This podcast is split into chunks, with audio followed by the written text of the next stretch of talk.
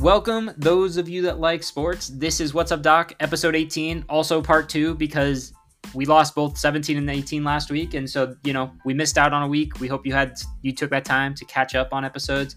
Uh, but I'm your host, Nick Dockweiler, joined by uh, co-host Dan Driscoll and John Michael's still on his cruise, but we still have Alex, Picho, Pichardo, uh, Joseph, Alex. I don't know. I gave you all the nicknames last time. I'm going to give them again this time, but we call you Picho. Uh, and so we're excited to have you for this one. We just finished up our baseball talk. And so, how are you feeling, guys? Feeling good. Yeah. I would like for it to be known that I'm not only a baseball guy, though. I know a lot more about baseball than I do the other sports, but I can still contribute to what we're talking about today. That's right. That's right. And that's why we have you on for this episode, too, Picho. Dan, how are you feeling? I'm feeling great. TJ Watt signed a baby at camp. Um, you know, this is just a sweet time of year where, you know, football's right around the corner. Yeah, and the Steelers um, had a great fight at camp. You know, that's always a good team build, bonding okay, experience. First off, you saw a video, you sent it to me out of context. Oh, turmoil in camp. Literally, Mike Tomlin got in the middle of it. It's Joey Porter Jr., who's a dog, and George Pickens, also a dog. You don't think two dogs are going to get into a fight if you leave them, like, in a cage? Come on, man. Look, all I know is there's no issues in Miami and Tua's yeah, throwing Jalen Ramsey getting hurt. Yeah, and we I signed mean, Eli Apple. Yeah, breaking news. Oh, Eli yeah, Apple. That's right. All right. An hour ago. Uh, I'm feeling good. We're gonna talk. We're gonna talk some football. We're gonna actually uh, again go into the lost files and talk a little bit of running back talk that we uh, lost. But we're also gonna talk Women's World Cup, which unfortunately we haven't covered because again we lost it. But I'm excited. We're gonna jump into it. All right. So uh, I would like to start with the Women's World Cup because it doesn't get as much love as the NFL does for the entire year. I mean, it's it's once every four year event. But uh, look, there are some interesting interesting things going on now. These games, if you're not aware, if you are not up to date with your Women's World Cup, happen at not the best times. It's taking place in Australia and New Zealand, so it's halfway across the world. They're they're 14 hours ahead of us in the East Coast. Um, so the games either happen at like 5 a.m. or 7 a.m. So, you know, if you're an early riser like I am, you can wake up and watch a quiet game of soccer and it's great. Or there are late games, you know, 9 p.m., 10 p.m. Um, and so, what I would like to do is I'm going to uh, kind of go over. There are four groups. We've played through two matches in every group. So, um, some groups are decided, and so we're not going to really cover them. But there are four groups that are very open, uh, a couple that are shockingly open. And so, uh, I kind of want to jump into them. Dan, did you want to bring something up first? I saw a hand raised. No, okay, that was just me um, seeing things. But uh, yep. let me let me start with Group A. So Group A and Group B both have the host nations in it. Uh, it's what they do with the World Cup. They take the uh, host nations and they allow them to be in the first two groups so that they're always playing on like the first days of the World Cup. Um, you know, kind of give their home uh, their home people something to root for and be around and kind of build up the hype for the World Cup. But we're in an interesting spot because both New Zealand and Australia are in a position where they might not move on to the knockout stage. Now, I know uh, it's very rare, at least on the men's side, for a home country or home, a hosting country to not move on to at least the knockout stages. Um, I think it's a little less rare in. Actually, I don't think it's as rare. Uh, it's still pretty rare in women's soccer, actually, because most of the host countries have uh, have been fairly good teams. Uh, and so Australia is really the one to look at here. Now, New Zealand, uh, I believe, is a good team, um, but unfortunately for them, they play the team that's ahead of them in their group in Switzerland. Uh, and so that really leaves an opening. That really leaves an opening for the Philippines, who have kind of been a shock at this World Cup. Um, no one expected the Philippines to have taken a game off New Zealand like they did. Um, and now if the Philippines get a game against Norway, who's sitting at the bottom of the group and who potentially, uh, who actually control their own fate since they play the bottom team. If they win, they're through. And then the winner of New Zealand and Switzerland uh, would determine who moves on out of those two teams. And so New Zealand's kind of in a tough spot. They're playing a team that, as far as FIFA rankings go, is ahead of them. Um, you know, it would be sad to watch them uh, bow out before they get to kind of move on to that knockout stage. Um, but if I'm being honest, things don't look good for them. And to kind of go hand in hand with that, Australia. Now, this is probably the shock of the World Cup. This is, if you watch the men's World Cup back in December, this is like the Moroccan team um, doing what they did on the men's side. Nigeria is leading Group B. Uh, nobody thought Nigeria would be in this position. Nigeria tied Canada, who's a top 10 team in the world, and then they beat Australia, who's also a top, I believe they're also a top 10 team in the world. Um, and Nigeria, I believe, coming into this was uh, ranked somewhere in the 20 to 30 range. So they were one of the um, one of the lower ranked teams coming into the World Cup. And to, to finish it off, they finish off their group play against the Republic of Ireland, who have lost both of their games. And so uh, Nigeria looks pretty handily like they're going to go through. And then that creates issue for Australia because Australia plays Canada, who is ranked higher than them. And their only way to move on is to beat Canada. Um, and so one of Canada and Australia are not going to move through. And so it's really sad to kind of see two host teams uh, potentially bow out. Uh, you know, they, you know, a World Cup only happens once every four years, and you very rarely get to play in front of your hometown team or your like crowd, your home people. Um, and so I feel bad for them. I kind of, you know, it makes me want to root for Australia uh, and New Zealand to win those games, but man, they are fighting an uphill battle. Uh, have you guys watched any of the games from these two groups? Um, no, not not these two groups. Okay, that's okay. Uh, let me tell you, on this Nigerian team. Before I move on to the other two groups that are uh, to keep your eyes on, um, man, they play with so much heart and soul. Uh, you know, the fact that they uh, that they tied against Canada was an accomplishment, and then they went on and they beat Australia pretty handily. I believe it was. Uh, it might have only been 1-0. I thought it was uh, something better than that. Their goal but, deficit's only one, so yeah, it might have been two. It might have been two two nothing actually when they beat Australia. Or yeah, I can't fully remember what the score was, but I can tell you that it was a it was a pretty uh, uh, deciding game. Uh, three to two. Three to two. Okay, so yeah, so they uh, did Australia. Yeah, I think they scored a late. I can't remember now, but either way, this Nigerian team has shown that they that they fight uh, and they are a really well run team. Um, so it's exciting. I'm excited to see who they have to play uh, in the group in the knockout stages. Since again, it, it looks pretty handily that they're going to go through. Uh, now let's go to the one that uh, affects us as United States people, uh, and that's Group E. So if you've been paying attention, the U.S. Uh, beat Vietnam. They won three nothing. Uh, it should have been probably a much bigger win. Uh, unfortunately, they you know kind of let that last third of attacking kind of slip through their hands, missed out on a lot of opportunities, and then they played the Netherlands and played a one-one tie in a game where they probably should have lost, if we're being honest. Um, watching the game, they looked they looked out um, outclassed as far as coaching wise. Uh, you know, they looked a little bit lost. They didn't really get a lot of momentum throughout the game. They didn't have the possession, which I know is really big for our women's soccer team. And so now they play a game against Portugal where is you know the U.S. is the best ranked team in the in the World Cup, um, but they're playing a Portugal side that has nothing to lose, and the U.S. have everything to lose. If they lose this game, uh, and barring a, a crazy Vietnam victory, which could happen but is very unlikely, the U.S. women's team would be knocked out of this World Cup. And so, you know, they haven't looked great, and this is this is like their moment. I feel at least that they need to put on a show and win this game very decisively. You know, get a couple goals early, make it look like Portugal doesn't have a chance, uh, and then just try to bury them because they really want to win this group. Um, have you guys watched the U.S. play at least? Yeah, I've been yeah. really disappointed, um, to be honest. I mean, you look at a game in Vietnam where they played pretty much the entire time on the you know on the off you know the offensive side of midfield. Didn't really have to play any defense. I mean, there were a couple of you know long ball prayers that were you know easily snuffed out. But then you play against the Netherlands, who looked so much crisper, just in their tight passing, especially in the first half. Um, it got a little bit better as the game progressed, but um, I, I think you hit the nail on the head, Nick. I think Portugal, like I love Portugal's spot. If, if I'm a Portuguese fan, um, I, I, think Goliath has to fall eventually, um, and this is the perfect time for it. We've seen it happen at time and time again in sports. Um, you know, a team that has just been so dominant over, you know, we, are talking about three World Cups now, something that's yeah. never been done.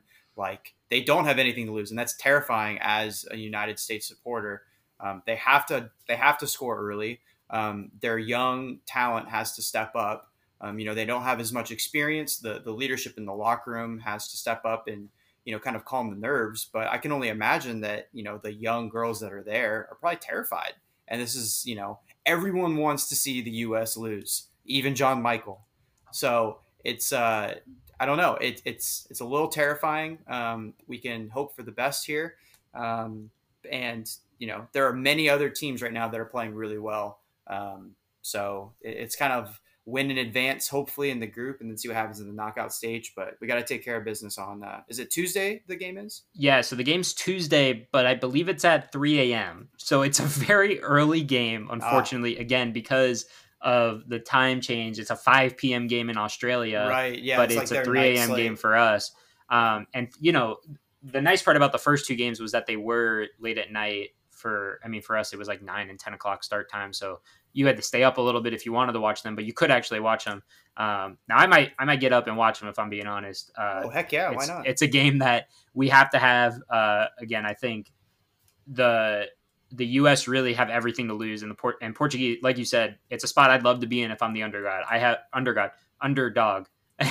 Uh, I have everything to gain and nothing to lose. If Portugal lose this game, yeah. no one's shocked. If they win this game, the U.S. is most likely out of the World Cup, and they just did something remarkable.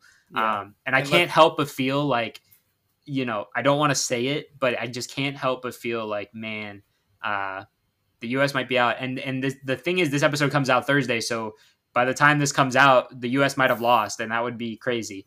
Um, but here's what I will say: if the U.S. win this game, uh, barring uh, the the Dutch pouring it on against Vietnam, and Vietnam's a pretty um, a pretty what's the word I'm looking for? Uh, like respectable country where they're not going to just let like lo- lie down and die if you get a couple of early goals on them. I mean, we saw yeah. when we played them, we got a we got an early goal and we didn't get the the second one until just before the half and the third one later on. But it wasn't like the the the floodgates opened and the scoring just poured on. Um, and so this is this is a proud team. Uh, so barring the the Dutch kind of pouring it on against them, you know, the U.S. Uh, will win the group, and that is great because if they win the group, that means that we get to watch the round of 16 game, which is a 10 p.m. game. I don't know what day, um, but I know it's at 10 p.m. Eastern time, and then we get to watch their quarterfinal game, which is a 9 p.m. game.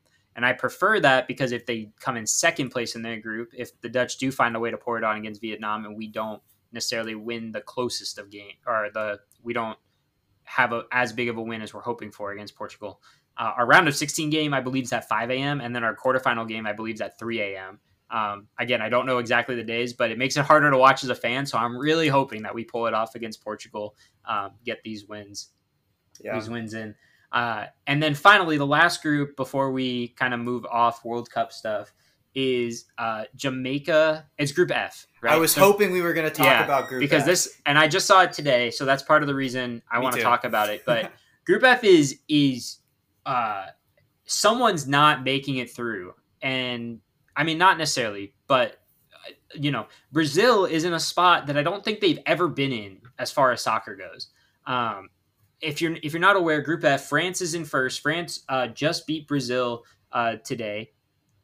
Uh, Jamaica is in second, and then Brazil's in third, and Panama is in last. Now, unfortunately, Panama can't do anything to affect themselves, but the game to watch in this group is Jamaica and Brazil.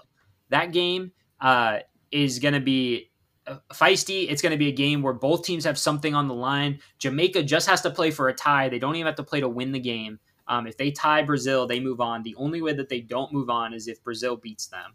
Um, and even if Brazil beats them, if Panama were to somehow come out and and score a bunch of goals against France, Jamaica could still find their way through.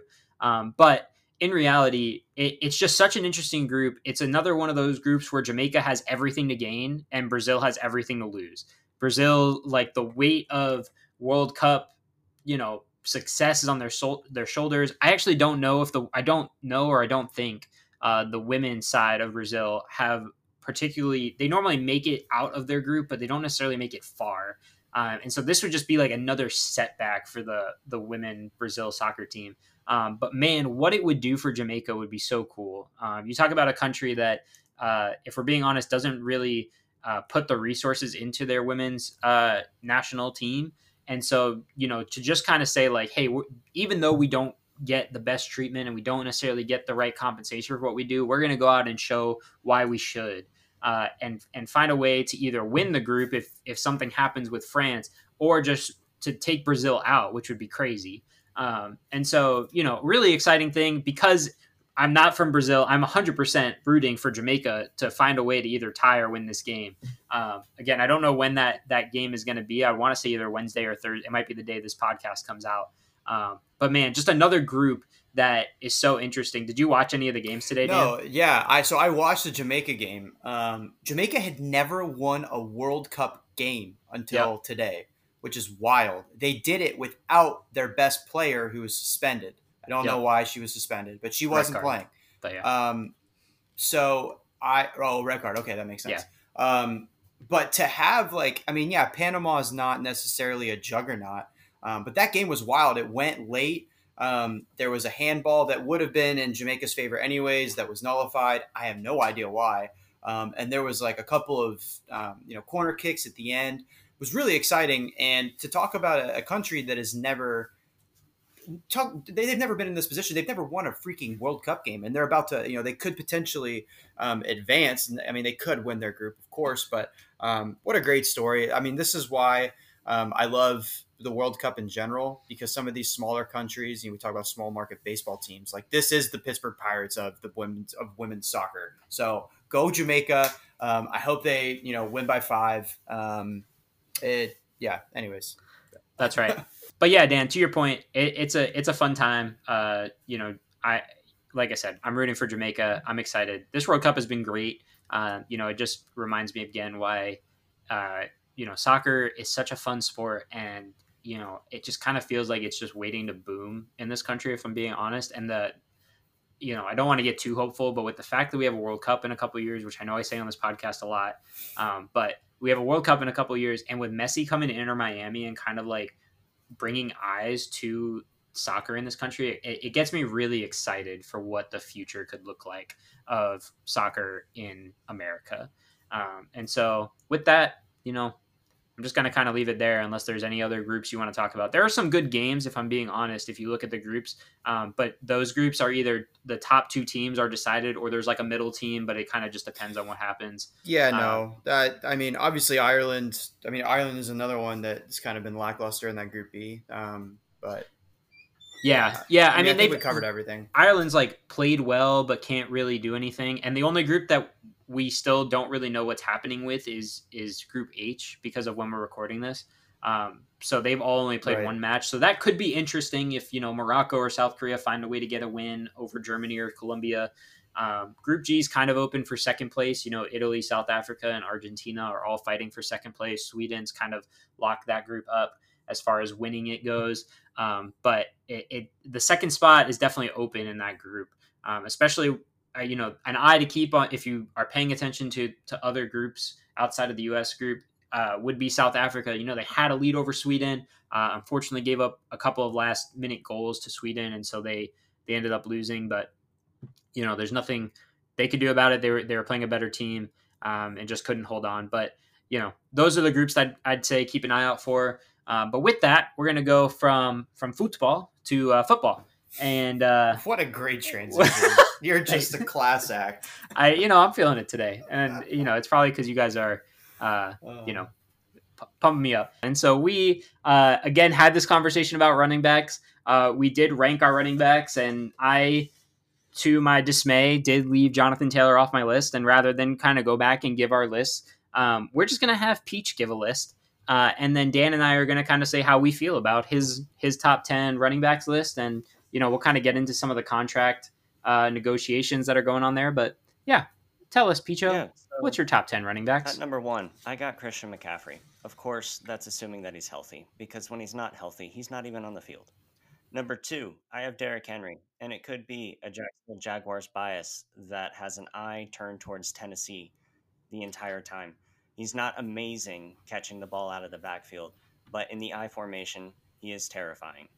And being in the same division as he is, playing him twice a year, I have him at number two because I'm I'm terrified of watching uh, our defensive line stacked with people who are over six five get run over by somebody who is six foot one, six foot two. True. Yeah. Um, at three, I got Nick Chubb, who played high school football like two hours south of Jacksonville, north of Jacksonville. He was in Yulee, and let me just Nick say, Chubb. You said? Uh, no, no, Derrick Henry. and uh, my high school actually did play Yulee. Uh, of course, it was before we got there, but that footage of him running over high schoolers is it's disgusting and and it's why he's at number two it's because it, he's that same man he has the same mentality he runs over grown men like they're high schoolers. And he's in the same division as the jags so that's why my eye is turned towards him. Uh, but i did say at number three i got nick chubb uh, for consistency's sake. I don't think nick chubb has had a bad year uh, and i think there's always a little overreaction to videos that are posted online of players over the offseason training and getting ready. But squatting over 600 pounds on a bended uh, bar is pretty impressive. So I got Nick Chubb at number three. Um, I happen to remember Jonathan Taylor, so I have him at number four. Uh, of course, he is in Indianapolis, and he was hurt last year. Uh, but I do have him at number four because when healthy, uh, when on pace to eclipse that thousand yard mark, he's a dangerous man. Again, possibly my Jacksonville Jaguars bias playing in here, but I got to play Derrick Henry twice and I got to play Jonathan Taylor twice. And I'm not looking forward to those four games. It's fair. At five, I got Josh Jacobs. Of course, that's considering the fact that he's under contract and shows up and I know so clearly there are some issues with me having Josh Jacobs as high as I do. But again, when healthy, when on pace to eclipse that thousand yard mark and under contract, he's a dangerous man. Considering the amount of load he's going to have to take on with Jimmy Garoppolo as quarterback over there in Las Vegas, I don't see myself easily passing over him in any fantasy league that I'm in just because of the amount of checkdowns that Garoppolo does throw. Uh, and I mean, over in San Francisco, it seemed like they were relying on Deebo Samuel uh, pretty often to carry the ball upfield because Garoppolo isn't uh, a downfield passer or not the same downfield passer that he was pre injury. So I got Josh Jacobs ranked possibly a little high, but also uh, I'm expecting a big year from him. At six, I have Austin Ekeler. This is a guy that I wanted to put higher, but I couldn't find room for him. It's a name I know. It's a guy. You should have put him higher. When compared to the other people on the list in front of him, I don't see him as as stand out as the other people are. I mean, he's he's going to carry, uh, but I, I mean, under Josh Jacobs, I'm expecting a, a normal year from Austin Ekeler. At seven is where my Jacksonville Jaguars bias plays in a lot because I have Travis Etienne. I don't think you find a better running back oh, man. passes out of the backfield. In any PPR league, you need to pick up Travis Etienne. Lawrence is going to be throwing the ball to him a lot. Calvin Ridley is back on the team, so people are going to be covering Calvin Ridley primarily. I don't trust Zay Jones and Christian Kirk to pick up the load a second straight year. I'm looking at Travis Etienne, expecting him to have a big year. Now, he is injury prone, which is why, of course, I bumped him down from being number one. But he's at seven. My bias is still playing in, but it's no worse than Nick's Miami bias. At eight, I have whoa, whoa, whoa. Saquon Barkley. All right, don't take shots at Miami. okay, all right. Eight is healthy Saquon Barkley. Um, it, he only took what was it an extra 1.2 million dollars to sign a deal. Uh, of course, we'll get into contract stuff later, but a healthy yeah, we'll makes no sense. A healthy Saquon Barkley is eight. Of course, I look at the disparity in quad size between Barkley at eight and Etienne at seven, and now I'm thinking I should have put Saquon higher, but we're gonna leave Etienne at seven because he deserves it. at nine, I got Tony Pollard when he's used correctly. Tony Pollard in an offense that does not support him. it's fair. and allows Dak Prescott to throw 108 picks this year is not him being used correctly. Tony Pollard can carry that team when he's used correctly. And at 10, I I looked at a couple lists to compile this list, and I did not see Alvin Kamara crack the top 10 often. I think that guy is still super productive out of the backfield which is why I got him at 10. I'm looking to picking up. Uh, I'm looking to pick him up in my fantasy league just because of the production that he brings out of the backfield uh, and a reception uh, standpoint. But that's my top ten list. Have problems if you do, uh, but go Jags. Yeah. Hey, look, I I like your list. I I had a lot. Everyone in my top ten, besides your final two, I had Dalvin and Aaron Jones in there. Um, I had Dalvin a little higher. I had Travis Etienne at number ten.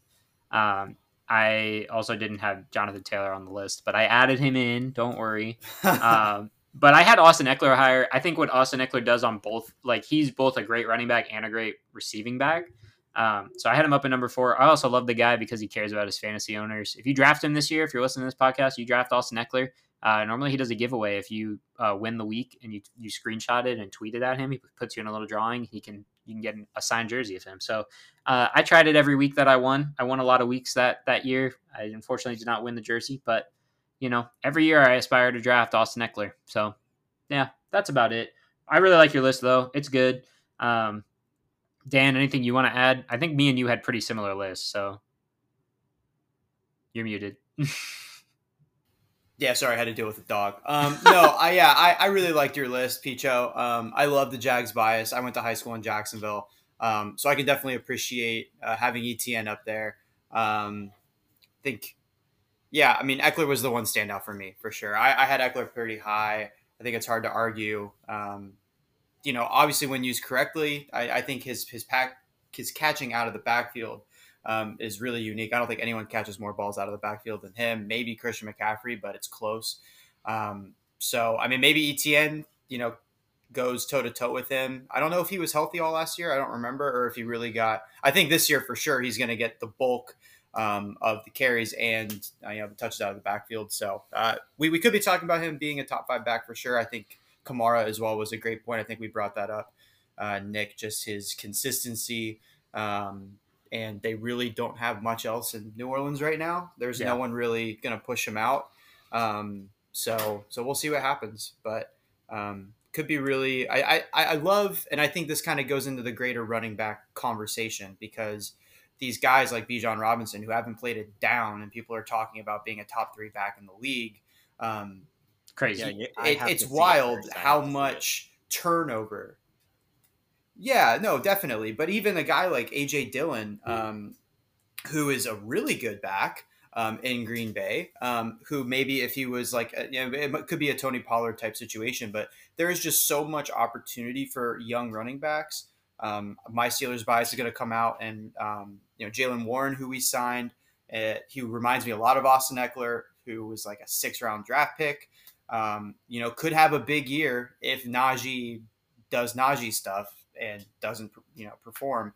Um, I would love to ask the question, you know, is um, maybe this is an easy question that leads into other conversation, but is the running back position undervalued? Um, is there more of an emphasis on finding a young, cheap guy, using him during his prime, hoping for the best, and then moving on to the next guy? Or is it, you know, investing in someone like Saquon, who I guess you could argue if that's even an investment, if it's a one year, um, you know, franchise tag. But what do you guys think? Yeah, I. Yeah, so I I said this. I said this on the on the first recording of this. Uh, I think running backs are undervalued.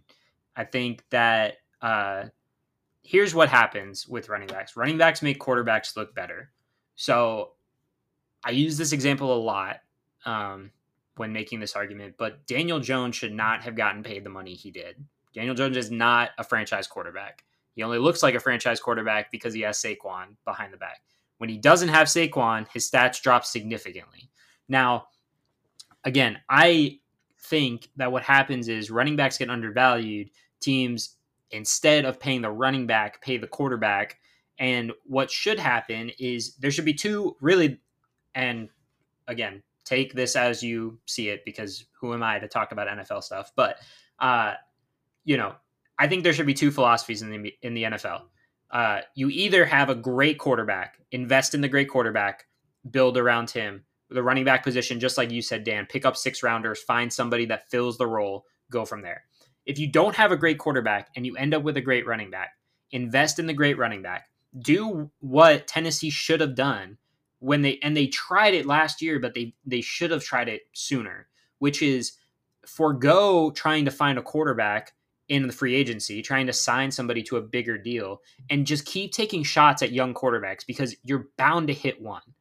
As and, and if you don't, you don't. But you, when you have a great running back, it helps the quarter. It helps that young quarterback so much that if you get even a halfway decent young quarterback, look at Dak in his first year. Dak's first year, the only reason he was so good and the Cowboys were so good was because Zeke was in his prime and Dak was on his rookie contract. And so you know, I feel bad for these running backs in our top 10 that should be getting paid more and they're not because they're paying the wrong guy. And I think really the I think that the person that if we want to highlight the most that's going to that or the team that's going to show this off the most is I believe it's going to be the the Vikings. Uh, and I know you didn't have him in your top 10, Picho, but I do think Dalvin is still a top 10 running backs. Now, yes, he has injury concern, but as you know, as a Tua fan and a Heat and a Dolphin fan, I don't care about injury history. And so I think, you know, they are going to miss having that running game. And yes, Kirk Cousins has good stats, you know, but I think he's kind of had a running game to lean back on. And I don't think Alexander Mattison, if that's still who they're going to go with, uh, is at the level that Dalvin's at. And so there's going to be even more weight on Kirk Cousins. And I do love Kirk Cousins because of just his character and who he is. And I haven't gotten to see, but if you if you have Netflix, watch the quarterback series. And here you you know it gives a good representation of who Kirk Cousins is as a guy. It'll make you like him a lot.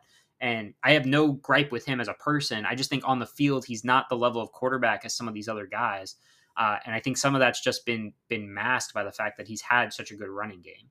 Um, and so that's how I feel about running backs. I feel like you know, there's kind of two philosophies, but if you're a great running back and you're a team with a great running back, pay the running back, find a young quarterback on a young deal, and try to win that way instead of trying to instead of giving up this running back and then taking a chance on an older quarterback. That's how I feel.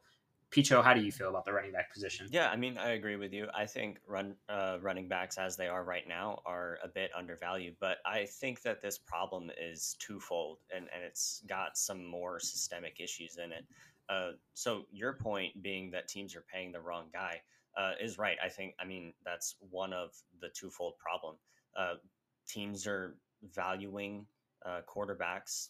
I think at an all-time high right now, not valuing running backs for the production that they bring in.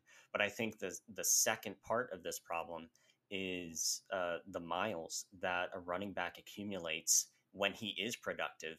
Teams don't look at a running back that's been in the league eight years and a running back that has been in the league two years the same. Could even be the same guy, but they're they're not going to give an eighth year running back the same money that they give uh, a running back coming out of his rookie contract, or even a running back like Bijan Robinson who's just been drafted. Because if you look at Bijan and you look at Ezekiel Elliott, there's a large difference in miles. Uh, and when I say miles, I mean like carries and, and time spent ramming into a defensive line, getting hit hard, uh, time carrying the, the ball 90 yards to the end zone. I don't know how often Zeke did that, but the, you have this huge disparity in uh, these older running backs who, who have taken on a lot, who have been fairly productive, uh, and these younger running backs who, who haven't done a ton, but just because they have less miles on the legs, uh, they're looked at more favorably.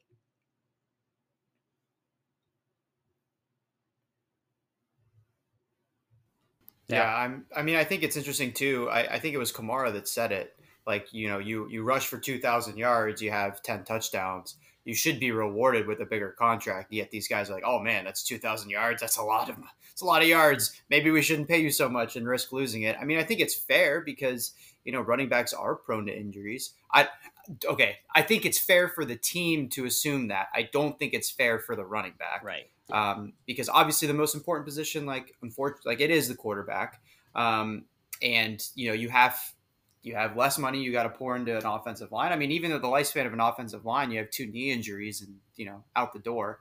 Yeah. Um, but I I don't know. It, it, begs a question, and I think the real the real question, um, it's like Saquon he he sold out. He he took he took the one year, you know, another million dollars or whatever, after going into the Zoom room with Ekeler and Josh Jacobs, and oh man, like this sucks. Let's you know do something. You know maybe we could sit out. Which Nick, I if I remember right, you said like they might do. Um, I yeah. So I said I said the only way that I feel like running backs can get power back in their hands is to sit out. And when you look at the teams with the top 10 running backs, if their running back were to sit out, the team would be significantly hurt by it. And I think that would enlighten teams to the fact that you can't just replace these running backs. And when you have a good running back, you should pay him. Now, some of these teams have quarterbacks too, but you know that was something I thought. And then Saquon, like you said, Saquon kind of sold out. He took he took a one year deal that allows him to get franchise tagged again next year and basically go through this whole process again. Like I don't know what Saquon's agent told him, but man, he needs to fire that agent and you know just you, I don't know. I I cannot explain what he did on that one year deal or why he took it. But yeah. you know, good to him. He got the guaranteed money, but now you know he gets hurt and he's in the exact same position that he's in if he had signed the franchise or just played under the franchise tag. So I have to speak up really quick because I know John Michael's listening to this episode and he's freaking out that he couldn't say anything. But I while you said that like the top 10 teams if their running backs were hurt or like didn't play that they would be significantly impacted I don't necessarily believe that. And I don't think John Michael does either, my gracious Pittsburgh loving co host. Um, and I do think that like teams would play without their starting running backs, especially, you know, I, I take a chance on on your second, you know, your second guy, especially if your offensive line is healthy. It's more of a scheme thing than one specific player. I know you don't agree, but I had to say it. Picho, what do you think? So I actually have a suggestion for the NFL to fix this running back problem. And I'll throw this out there. Let's we can talk it. about it. We can debate it. But I think a solution that is worthwhile is to set a base pay for uh, for NFL running backs that all teams are going to have to agree to. So we could say, for instance, that it's going to be league average, which is around this 4.5 to 5 million dollar margin. Now, the problem with doing that uh, by setting a base pay, you're letting people like Christian McCaffrey, Derrick Henry, Nick Chubb, all of these super productive running backs to not make the money that they're actually worth, uh, according to the league market. So you can't have them only earning four and a half to five million dollars. So I say that you set the base pay there, but you also add incentive based earning to every contract if you pass certain markers as the season goes on, you you earn more. You earn what you're worth. That way, production is directly tied to the money that you are earning. That way, you have people like Christian McCaffrey, Derrick Henry, Nick Chubb, who, although the base pay is four and a half, five million dollars, whatever we want to call it, they still make their money if if their uh, production is up you're good, Picho. Oh, okay. Keep going. Yeah, Sorry. so they still make their money if their production is up and, and is around the level that they themselves are expecting. Uh, I think that also offers protection for the younger running backs who are coming off of their rookie contract because uh, now you have a base pay that is set before you that an NFL team has to agree to to bring you back for another contract year. Um, now, the issue with making it incentive based I've thought through a couple of these problems. If we make an incentive base, we could look at like week 15 to 17, uh, where the Cleveland Browns have Nick Chubb on the cusp of 2,000 yards, don't want to pay him that extra incentive money. So they sit him out under the guise of we're trying to keep people healthy for the playoffs. So I say that we also set beforehand a third party arbiter who weighs these cases and decides what that final number is. Because the NFL does have a salary cap unlike baseball, you can structure things so that the running back position still earns the money they deserve without going over that cap because the league pays them. What do you guys think? Yeah, uh, I'll be quick because again, I know we're running a little short on time. This has gone a little bit longer than I thought. We talked more World Cup. That's on me. Um, but yeah, I mean, I like it. I think there should probably be like a there should probably be like a range. I, I like the idea, uh, you know, where there's like a range of what they should get paid, and then kind of add the incentives on. Um, and honestly, like if we're being honest, these teams, they don't normally do stuff like that to hurt people's incentive chances. Like normally during like week 16, 17, 18, you know, you see these these stats. It's almost like, you know, oh, this guy needs 3 catches and a touchdown and he gets an extra 2 million dollars or whatever. And these these players and the coaches even like are like we're to throw the ball to him to get him that incentive. And unless, you know, unless they're playing for a division or a playoff spot and then they have bigger things to worry about, the teams that are in those kind of positions are like, no, we're to do what we can to get these guys their money. I mean, it's already in the contract. We can't, like, you know, I, I think it would almost hurt the, or it would be a bad image on the organization. And so they wouldn't want to do it. Um, sitting a guy and not giving him the incentive based money that he could potentially earn. So I really like your fix. Um, you know, hopefully someone from the NFL is listening and considers it. But what do you think, Dan? No, I think it's unique, and I think it it gives, especially like the players that you know are complaining, and I, I think it's rightly so. You know, you you have a really good year, you're not necessarily rewarded for it. I think that kind of fixes it. Um, and in a way, I think it's very creative, especially to bring in someone that's maybe outside of the initial like player agent owner relationship um, that can kind of assess you know what's going on. I think it's it's definitely creative, um, and I think the league just in general, I mean, would benefit from something like that. You know, so Peach, I think uh, I think you should maybe email someone from the league office, maybe Mr. Goodell, and see if we can get that rolling. We'll see That's how, right. how high I make it up. That's right. All right. That's right. All right. Well, I think that's gonna do us. I'm sure we could we could talk more about this, um, but we're running a little short on time. Uh, you know, a couple long episodes this week. Picho has one last thing to say, Yeah, and then right we're gonna we we are wrap gonna it bow up. out of this one. Right before we wrap it up, on the previous episode that you guys listened to where we talked baseball, I said the Texas Rangers were going to make a splash, and I was eyeing them. They did, in fact, make a splash already within the Boom. hour that we have been recording. Yep. Uh, they traded for Max Scherzer from the New York Mets, who was a team I pointed out would be blowing it all up. So, um, looks like what I speak happens. Oh no, that's that's why I freaked out whenever you were talking because I saw it on my watch. I was like, "Oh my That's gosh, right. he was right." That's right. Well, that's what we appreciate. This episode is going to be on Thursday, so it's going to be a couple days after the episode where you said it appears and when it actually happens, because today is Saturday. Um, but know that we know that you said it, Picho, ahead of time, uh, and listeners just believe us. Picho said it first, uh, and then it happened. So we have that's how we're going to leave it. Yep. We have timestamps. That's right. All right, but go ahead, say bye, guys. All right. Thank See you, ya. Picho, for being on. You were awesome. Yeah, yes, for having thank you, me. Picho, for filling in. We appreciate it. Yeah. All right. Way See ya. nicer than John Michael, but not as much of a Pittsburgh fan. So, John Mike, I hope you enjoyed your cruise. I love you. That's right. We do. We hope you enjoyed your cruise, JM. All right. Bye. Bye, guys.